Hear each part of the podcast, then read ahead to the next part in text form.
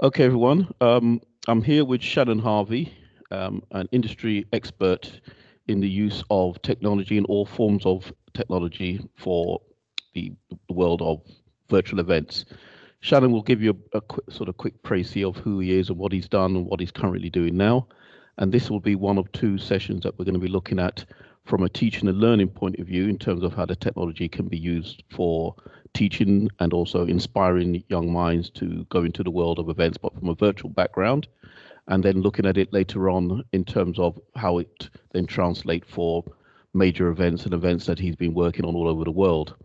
Um, so the title of today is looking at technology as, as an inspiration for virtual events. So I'll hand you over now to Shannon to introduce himself, and then we'll have a sort of a, a sort of half an hour discussion on this topic area. So Shannon, to you. Hi, uh, well, thank you for having me, Paul. I uh, really appreciate it. Um, my name's Shannon Harvey, and uh, I'm uh, I guess you'd say I'm a freelance uh, academic and researcher uh, working in the space of live events and um, visual displays, visual uh, creations, and that's really shifted over towards extended reality and uh, and virtual production um, since the pandemic, really. Um, so a bit of my background: um, I uh, actually started off as a performer um, doing opera and circus and um, have a degree in directing um, from Carnegie Mellon University in the US. Uh, so I studied um, theatrical directing, technical directing, and, um, and vocal music were, were kind of my areas there.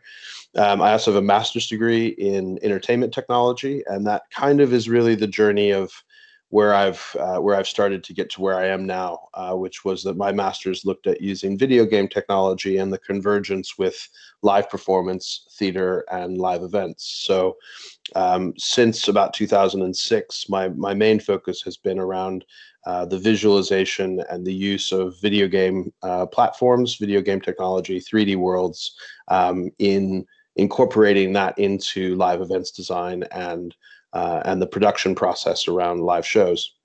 Um, so over the last number of years, I've worked with uh, worked for manufacturers, people like uh, Philips and um, and Disguise, um, as usually as a technical sales manager and a, a technical technical sales side of things. Um, so helping customers to understand how technology is going to benefit them and why they should use certain products. Um, but I've also worked as a as a freelance consultant and had my own businesses um, doing large scale events, um, a lot of corporate shows, big projection mapping events, uh, and I've pretty much been able to base myself in the UK and work all over the world. Um, I've worked from Taiwan to Kazakhstan to um, Saudi Arabia, Bahrain, Russia, uh, the US. I've kind of been able to build a career building different big events all over the place. Um, so um, that freelance career also took me into education. And um, about six years ago, I became the course leader of the live visual design and production course at Backstage Academy, um, which is located at Production Park. Um, and um, there was able to really help craft a course that would help um, be very project focused and help to bring people into the industry experience that I was very familiar with, which was very short deadline, very high risk, uh, very intense visual productions that need to be brought together very quickly and usually under very, very tight time constraints. Um, while I was working with the students, I also became the head of research at Production Park, working with Brilliant Stages. So over the last six years, it's really been a journey of both working on very very high level um, automation and video integration for concert touring and big sets while simultaneously bringing that experience directly back in with the students and helping them to craft projects and get them involved in work and get them experience direct experience working with um, um, working with those events. Um, and so uh, yeah so it's been really interesting to kind of go through that cycle. Um, about a year ago, I decided to leave working with them full time, and I moved more into my own events and um, becoming more towards being a creative of events rather than just being a technical solutions provider. Um, and last year I did about 15 projects on my own, uh, working with uh, with various clients uh, in lots of places. Um, and then uh, when the pandemic hit, we kind of decided to really focus our our entire attention on extended reality. So. Um, since May, June, uh, I've been working on the development of a LED reality capture stage uh, up in Edinburgh. Um, and I've spent most of my time working on the techniques for storytelling um, and the r&d behind how you integrate uh, tracking and uh, video game technology to be able to create the modern next generation of what live events and other types of productions will be. And that's okay. a, a, brief summary, if, if you will. Thank you very much, Shannon. Um, so what I would like to draw upon now is, um, first of all, like you said, you, as the course leader for uh, visual production and design where you really took that course and changed it and made it really industry focused and students in terms of their integration into that course and employability was um, literally off the chart uh, in terms of their skills and knowledge base. So let's take it back back to the point that if i'm a young person or a person looking at the industry today and thinking to myself okay i need to put on an event but it's i'm in covid i'm going through this global pandemic uh, clients and event organizers attendees are looking at different ways in which they can engage with their customers and their audience. And they're thinking, how can this technology really inspire me for a certain mm-hmm. type of event? So, what I would like you to sort of try and overlay now is the way in which a particular type of technology, without going to all the different types, could be utilized for a client based event for uh, for an, from a, uh, a young person or a person looking at this as a way to continue within the industry. And I'm presently in a green room, as you can see from the backdrop, which can be used as is used in uh, particularly motion films, uh, major yep. films in that sense, even though the room is not that big. But um, if if you want to talk about the green screen room as as part of yep, that sure. potential sort of um, access to the industry, then please do so.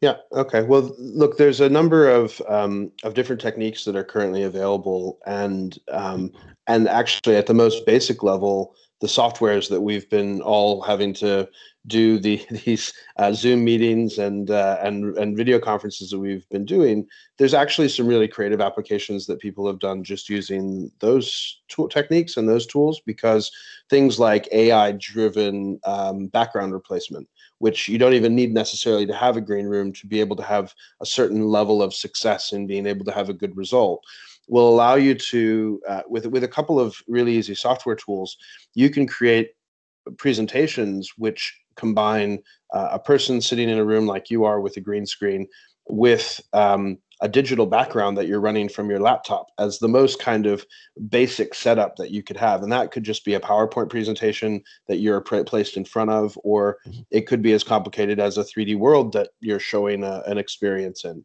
Um, so that level of uh, the kind of level of production that you can produce is actually quite surprising. And um, it, one of the immediate things that I did with the students this year uh, was when the pandemic hit, I reached out immediately to the current course leader and said, "Hey, we need to shift all their projects to be virtual. Like they mm-hmm. they had a number of client facing external projects that they were supposed to deliver in April and May that were going to be physical events, and we had to." Had to go to the students very very quickly and they had to pre- present to their potential clients that one they were going to have to cancel the event but actually if they they didn't have to cancel the event because they might be able to do something virtually mm-hmm. um, and they used some free tools. Um, they used basically a lot of the tools that were software tools were made actually available to students and to young professionals for free at the outbreak of the pandemic specifically because the software manufacturers realized that if they put these tools into people's hands that it would help to stimulate the, the market so uh, disguise which is one of the main tools i use um, has been made free up until october so students can actually download that and actually be working with it now. And October this year. Yeah, it's through October now. So there's another month of it being basically free, and you get a license to be able to use the the, the software. Mm-hmm. Um, and it's it's a tool for basically taking a 3D, making a 3D world, uh, but you can bring live video into that. So we were creating um, using a Blender or Maya to basically make a 3D stage, make a 3D set. You could use something even as simple as something like SketchUp to make a 3D set, bring that model into D3, and then run video on screens within that environment and make like a, a 3D PowerPoint presentation, but also have the person who was sitting in the green screen brought in and actually sitting on a 3D stage within that environment. And we were able to help them switch and be able to run a fully virtual event and push that out um, in weeks. It was it was very very quick to be able to shift that over. Um, and there's other tools, uh, you know, Unreal, Unity. They're completely free. It's free to download Unreal and, and Unity to be able to start working with 3D. And and I highly recommend anyone in, in who is anyone who's in events at all, even if you're a project manager or anything, if you can learn the basics of working in 3D, it will help your entire planning process, not only for virtual events, but for the physical planning of how physical events are going to be able to happen. You know, when when somebody says to me, "I've got, I've got this festival I want to do, and it's in this location," the first thing I do is go on on Google Earth and I get a, a, a screenshot from the satellite photo, and I put that into a 3D program, and I start putting basic shapes so that I can figure out scale, so I can figure out where tech needs to go, so I can figure out how it's all going to be laid out. And knowing how to do that gives you so much freedom once you start that process. And it's something that I think all students involved in any type of event ever should be may it should be mandatory that they learn some basic CAD in 3D. Um, right. That's okay. that's a that's a perspective. Yes, that, that that's some really good information. Now you mentioned about three or four different, like you said, free to download software. Mm-hmm. So I'm a student now, and like you said, you, you those students were able to grasp that technology within two, three to four weeks or less. They were able to learn that te- that technology and then continue with their project.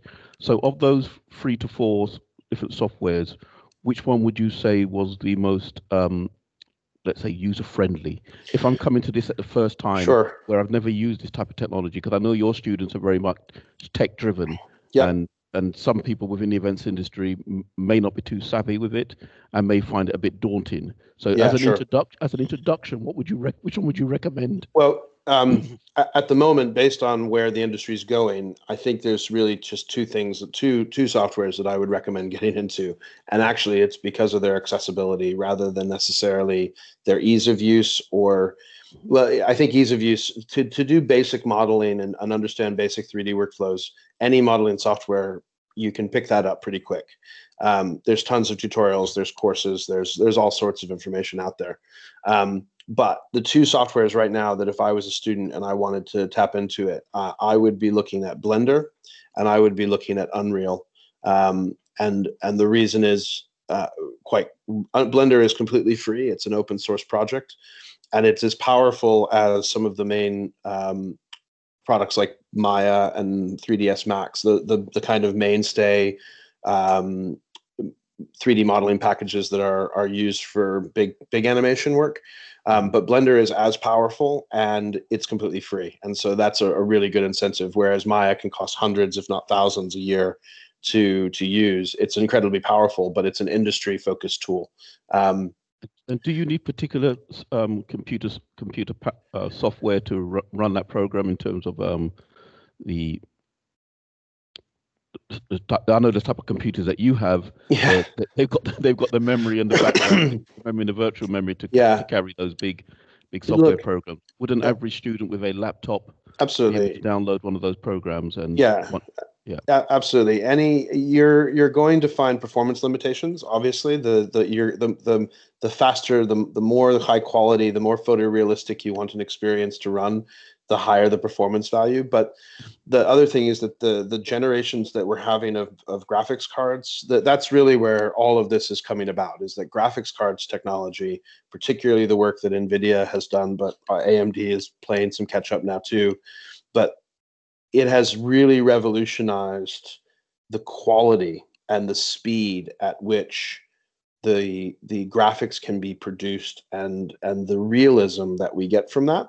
And the tools the software tools like like unreal are able to take advantage of the latest in the it's it's actually in the digital technology. It's it's it's the architecture for how graphics are made. That's where the advances are coming, and those softwares are able to take advantage of the latest generation.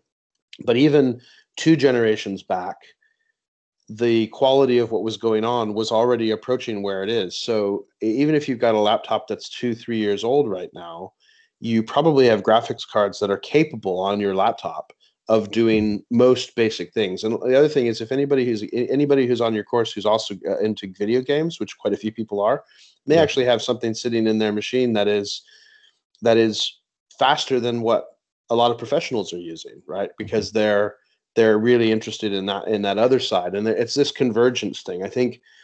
The, you know one of the things that i can mention to students generally about thinking about how you can get creative about creating good events mm-hmm. is to mm-hmm. think about where the overlaps and the convergence are, right? So right now you're having to think about a live TV broadcast, video game technology, and whatever your event was just to be able to put on an event within the pandemic. So you're already converging three major sets of disciplines between putting on the show, put creating the digital environment and filming it and capturing it and making that a live broadcast, right? Mm-hmm. So you know there's already that and then if you want to bring in lighting you want to bring in um, you know there, there's all sorts of techniques and it's understanding how those pieces kind of how, how those integrations and how those uh, those overlaps in in technology are going to find it's it's actually where those where they overlap that's where the really good shows are going to come out is where where the overlap is really uh, it's not too much of one or too much of the other. It's it's the good yes. convergence of those two things. You've just right. lost light.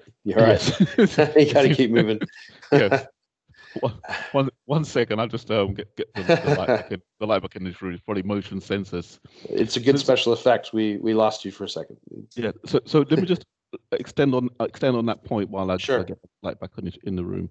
Um, in regards to the point you made about overlaps, because with any form of technology, people always scream and shout and say, well, it's going to fail. And if it's going to mm-hmm. fail, how do I rectify this?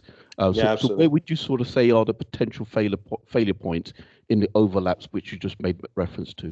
Oh, they're all over the place. I mean, um, one of the main so when I'm when I was writing the course for uh, for backstage, one of the key components that I would always describe to people was that every show, every production has three kind of main areas that you're going to be working on, right? There's the creative side, there's the technical side, and the production side. And the production side is all about mitigating the timeline to make sure that you can deliver on all the technical and the creative to get the show happen.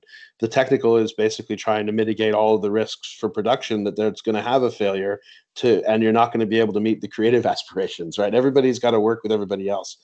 But the points of failure that come in have to be thought about in the technical planning. So, you know, if you're doing a massive show that's going to be, you know, one of my favorite case examples with students is always Buckingham Palace, right? So they projection mapped on Buckingham Palace for the Diamond Jubilee.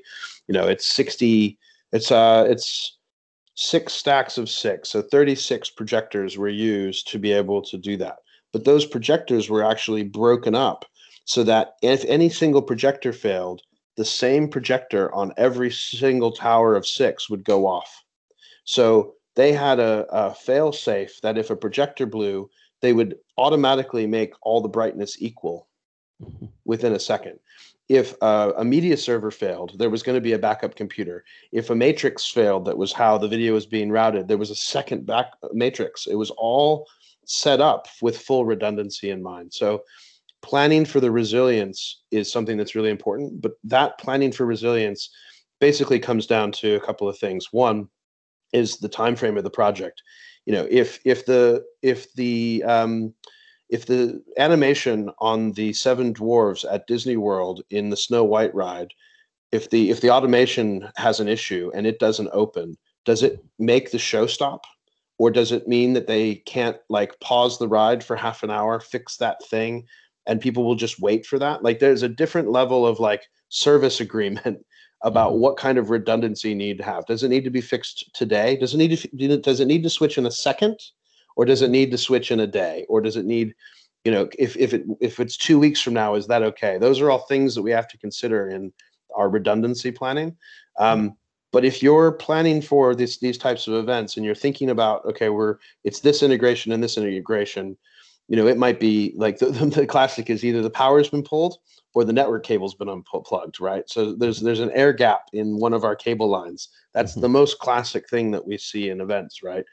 So it's planning for that, it's testing for that.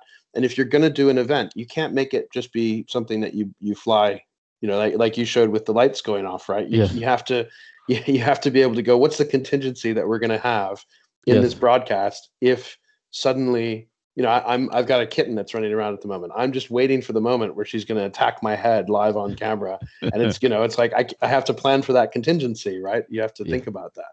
So, I think yeah, definitely. Um, well, another thing that's really important that I think is good to do with any event, whether it's virtual or not, is is a narrative. And so, what I'll do a lot in the beginning of when I'm thinking about a project is I'll I'll work backwards from the event itself, and I'll plot out the story of how we created the event, how what we had to do to get to that end result. And I'll actually write that as a guide before we even start because so, I can so then do you, review do you, that call process. that a workflow? Is that what you're yeah you teach your yeah. students? Yeah, so I describe that as a workflow, um, and and what I also like to do at the end of every project is hold an autopsy.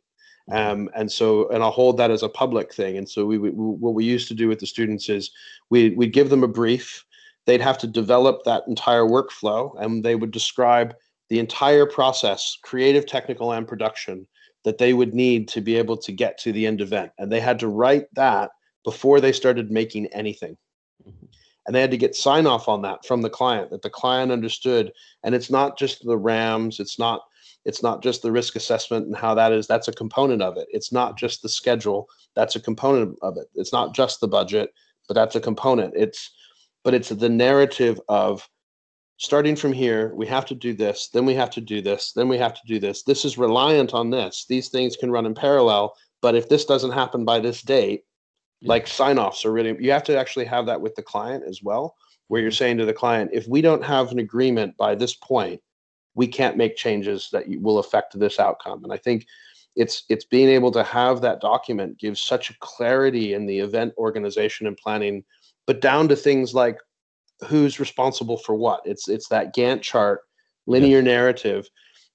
And it's so helpful to have that discussion and and that critical path that absolutely determine, yeah like you said when the fail safe point of the event and when you when you honestly have to pull the plug. Absolutely. And, and, I think going back to what you said, the the whole workflow, particularly within the digital media world, um, web development and um, websites and web web design, that that type of format, that type of thinking is standard.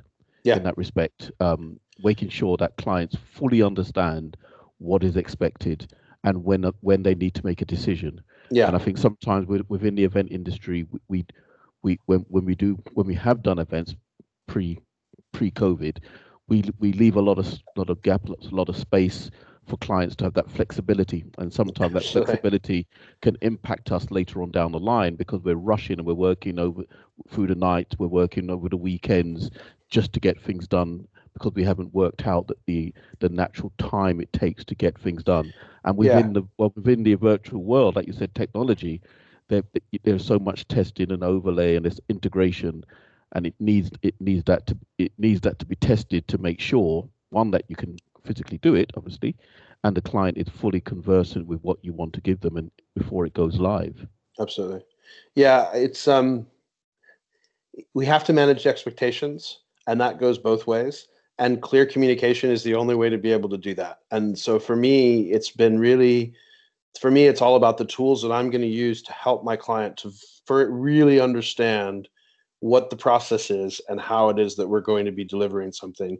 And that goes from my initial presentation. I, have got a I've got a presentation later this afternoon, for example, on this massive show.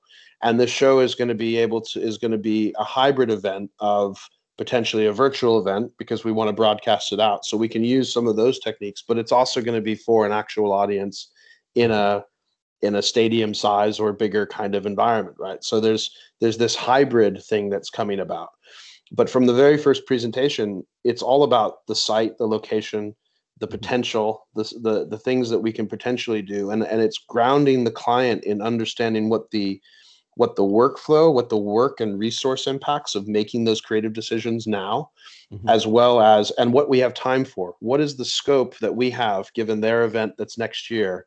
What can we do and what is possible? What is the possible is a huge question. But more importantly, with this document that I start creating in the early pitch kind of phase, is also about not only what's technically possible, but what's creatively possible what how are we trying to tell a story what is the narrative of the journey that is this presentation that we want to make because mm-hmm. whether it's a song or whether it's a corporate presentation launching a new product or whether it's actually a film or some kind of narrative piece. There is a story there's a journey there's components of that that need to be thought about so the creative journey needs to almost happen before we can understand what the technology is but they have the client has to understand what's possible and also what's possible to their potential scope so mm-hmm. all of that gets gets kind of pulled together. But you have to manage that communication process and expectations. And and there's, you know, I, I like to say for, for myself that live events and shows absolutely is does not work in a democracy it's not it's not a democratic process it's very it's very uh, hierarchical in how decisions are made and things flow you know my client's client's client's client is actually whose expectations i'm trying to meet and so often there's the flow of how those expectations and also how the politics work within a job. And yes. it's it's understanding those roles, those responsibilities, and the clearer you can be about your communication and your workflow, your process, and describing those job intentions and the needs around how those jobs and roles are going to integrate within the team. The better you are at describing that, the better your client is going to a respect what you're doing not put pressures that are totally unrealistic because mm-hmm. you know what's interesting is in the live events and, and, particularly when i was working for production park and brilliant you'd have clients walk in who have an unlimited amount of imagination and budget who have brought in a designer who maybe has never worked on a live show before but they come from some other industry or whatever and they've come up with this idea and and really you have to start with the conversation and go well one does it defy the law of physics? Because that's often what the request would come in. And yeah. And is it possible within their budget? And those are really the only two limiting factor on some productions that I've been working on, which mm-hmm. is I've had to have the conversation with somebody which says, unfortunately, if you do that, somebody dies. Mm-hmm. You know, or unfortunately, if you want to do that, it's going to cost X number of millions. Yes. And unless you're willing to go, I, I can overcome problems with physics with money potentially, mm-hmm. but because often those are the types of effects that we're being asked to do. It's literally defy the laws of physics or create an illusion that's that's part of the impossible, right? It's magic, right? And well, yeah, so it's an I'm, interesting balance of that. I'm glad you said that because, I, like I said, t- today I took myself into the green room because it's a it's a it's a room which a lot of people understand within virtual events and particularly within TV and TV production and film production, and how that's used as a let's say an illusion, particularly as a backdrop. And this room is built primarily for that. And I, you probably have worked, and I know you have. I know you have worked with students in a in a green room environment.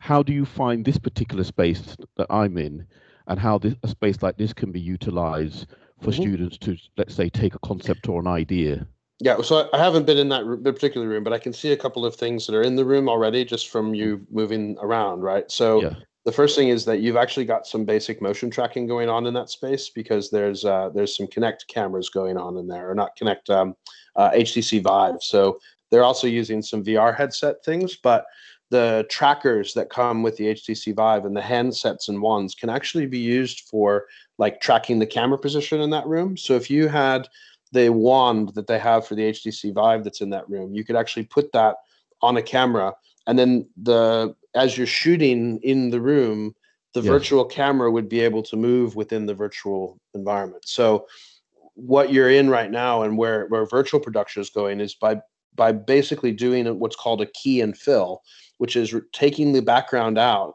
and replacing and making you stand in an environment in combination with the tracking that's actually in that room right now you can move the camera around the person and spatially the 3d world that they're inside will actually move within them and that's that's kind of where the the the cheap and cheerful way to do that right now is using uh, is using Unreal.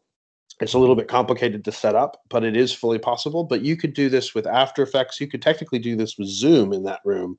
Um, you wouldn't be able to do the camera tracking, but you could set up with in Zoom that it would do the background replacement and you could put a uh, you could literally have somebody hand paint a backdrop or take a photograph and put you anywhere right but mm-hmm. it's it's the the quality of that and when you add in that tracking element that gives you the ability to suddenly move the camera around and that's where you can get really creative with storytelling because you're no longer fixed to a single fixed location and you're able to move around that environment and that's that that is fully possible in that room it looks like. Yeah, because one of the things we saw over the lockdown is um, a lot of event organizers who obviously couldn't do festivals this this festival season were doing, let's say, online online festivals, but it wasn't particularly, let's say, inspiring because it was just a DJ playing music, mm-hmm. and it wasn't within a setting. So what what you could do, and just thinking on the hoof, is that you could create a festival scene as a backdrop in the yeah. green room, put your DJ in that festival backdrop and then have the camera, like you said, track it in that room in in regards to that. So give it more, let's say, context and more realism, rather than a DJ in a in a in his bedroom playing music that he that he would normally have played in a festival for ninety thousand people. Yeah. Eh, look, there's been different levels of production that have happened, and and there's been some really really good ones. Um, and also, it changes the business model, and I think this is this is for us really an interesting area, which is um, you know virtual events. There's been there's been a couple of virtual events that have happened since lockdown that have have um, have fundamentally changed the way that uh, the business model for events might work forever. Mm-hmm. So uh, the, the the best case example that I can use of this was what they did for Tomorrowland, and Tomorrowland is uh, probably one of the biggest physical festivals in Europe every year, if not the world. Um, and they decided they were going to do a virtual version of their festival, which they worked with uh, Epic, who make Unreal. Uh, they worked with them to create. Um, they had four rooms, exactly like the one that you have there, in different locations around the world: Sydney, LA, uh, Belgium, and London. I think um, there were 60 people involved in the production. But what they were able to do is to actually f- film DJs in a room like you're in, but embed that those images of those people and put them inside a video game like Fortnite. Mm-hmm. And so people were able to download this game, run it on their own computers, and they could go to different stages within that and watch different sets that were all part of essentially a video game experience that was that event. And they charged 20 euros a ticket and then you could get the replay for 1250 they probably made over 30 million pounds for a two-day event so they reached an audience of millions because they weren't limited to the festival site that they had had they were no longer yeah. limited by their audience model so so now you go okay well how does that go forward into the future mm-hmm. well now they're going to have a physical festival but you're also going to be able to attend digitally if you want yeah. to attend that festival and you're no longer limited by that and so their entire business model which used to be about be building massive structures and having people all come to one tiny town in belgium mm-hmm.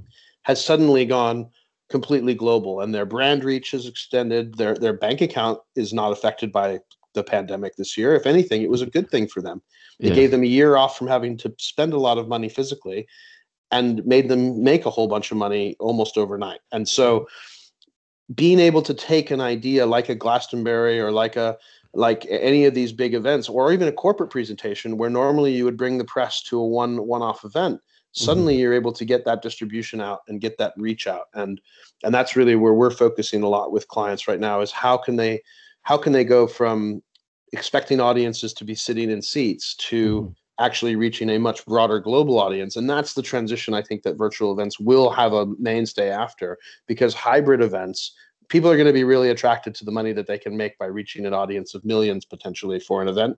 Yes. They're going to be really attracted to that.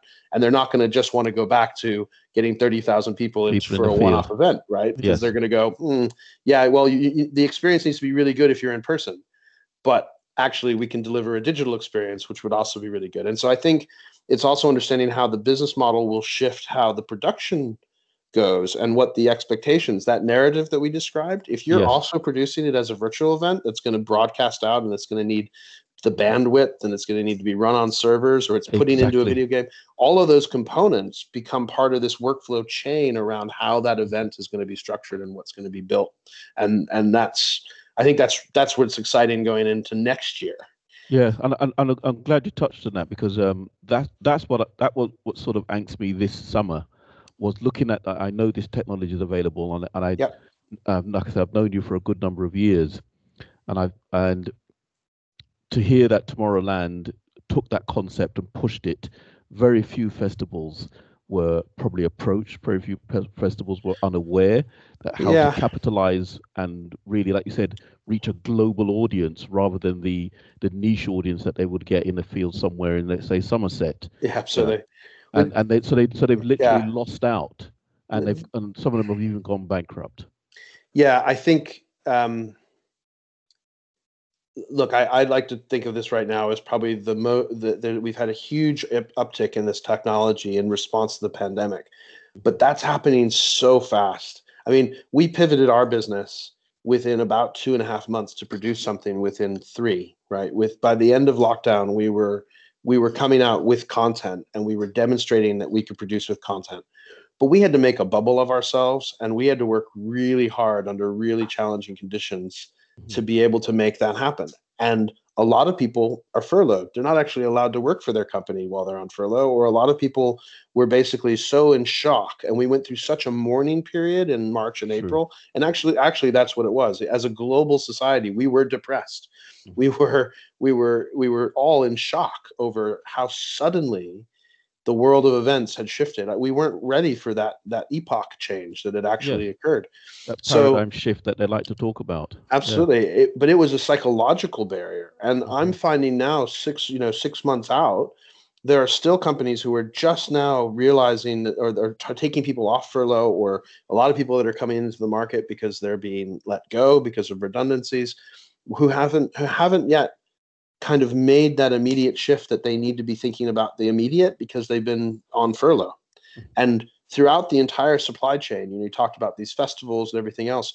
The problem for a lot of them was the immediate reaction was panic to go lockdown because we need to be down. But then actually ramping back up out of that or being able to do anything progressive out of that was essentially shut down. And the technology was developing at such a pace during that time that people like me who are advanced researchers were really just figuring out how to do the most advanced types of things that you're talking about like what they did with tomorrowland. That's really advanced stuff. That's like that's like next generation stuff that just that Mhm. it should have taken them a year to develop what they did. They just threw a lot of people and time at it and made it happen. Yeah. it was it was pure grit that made that project happen unfortunately a lot of clients or somewhere in the supply chain they're relying on an agency they're relying on uh, a creative Yeah. within that supply chain somebody's on furlough somebody's laid off or somebody's not not doing shows anymore because they've moved on to something else and that's why you're not getting those connections that maybe if we weren't in this pandemic period we would have had a, a better chance of those things having an impact making that transition. Yeah. Okay. So what I'd like to sort of uh, close on today because I know you you are a really busy man, as you as you Yeah, clearly said. I've, I've got a meeting coming up in a few minutes unfortunately Yes. so i do need to wrap up but it's So- been great so So so I would like to to like I said meet you again and we can talk about this from an industry point of view and, and explore it again in terms of how we can inspire the events industry. So thank you very much, Shannon. Very Thank much you, Paul. appreciated for your time and hope to see you again soon. cheers thank you very much and uh, i look forward to it thank you